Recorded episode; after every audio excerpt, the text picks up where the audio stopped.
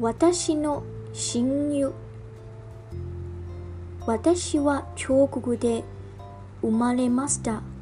6月22日でした。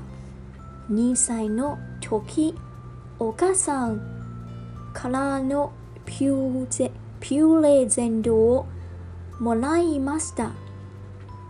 かわいいクマでした。大好きでした。毎晩クマと一緒に寝ました。いい夢を見ました。大学院の留学の時もクマと一緒でした。クマのガルフレンドを見つけました。もう一人じゃありません。